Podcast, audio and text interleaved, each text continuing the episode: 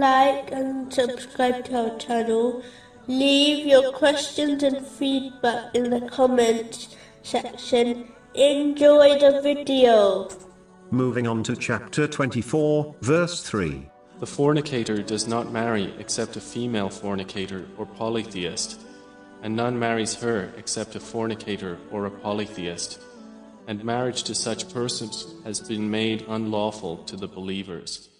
In a narration found in Sahih Bukhari, number five thousand ninety, the Holy Prophet Muhammad, peace and blessings be upon him, advised that a person is married for four reasons: their wealth, lineage, beauty, or for their piety. He concluded by warning that a person should marry for the sake of piety, otherwise they will be loser. It is important to understand that the first three things mentioned, namely wealth, lineage, and beauty, meaning love, are very transient and imperfect. They may give someone temporary happiness, but ultimately, these things will become a burden for them, as they are linked to the material world, and not to the thing which grants ultimate and permanent success, namely, faith. This does not mean one should find a spouse who is poor, as it is important to get married to someone who can financially support them. Neither does it mean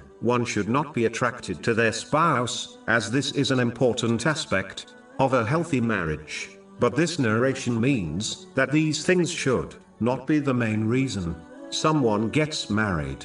One should not get married for the sake of brotherhoods and lineage, as these things do not guarantee a good spouse. If anything, when the marriage does not work out, it destroys the family bond the two families possessed before the marriage. The main reason one should get married should be the quality and strength of faith. Put simply, the one who fears Allah, the Exalted, will treat their spouse well in both times of happiness and difficulty, whereas those who are irreligious will mistreat their spouse whenever they are upset.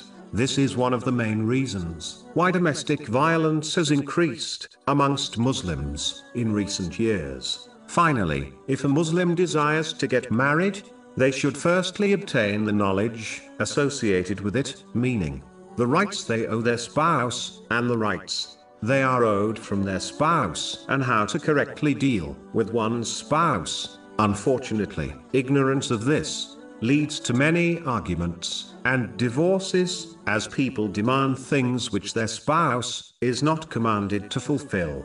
Knowledge is the foundation of a healthy and successful marriage.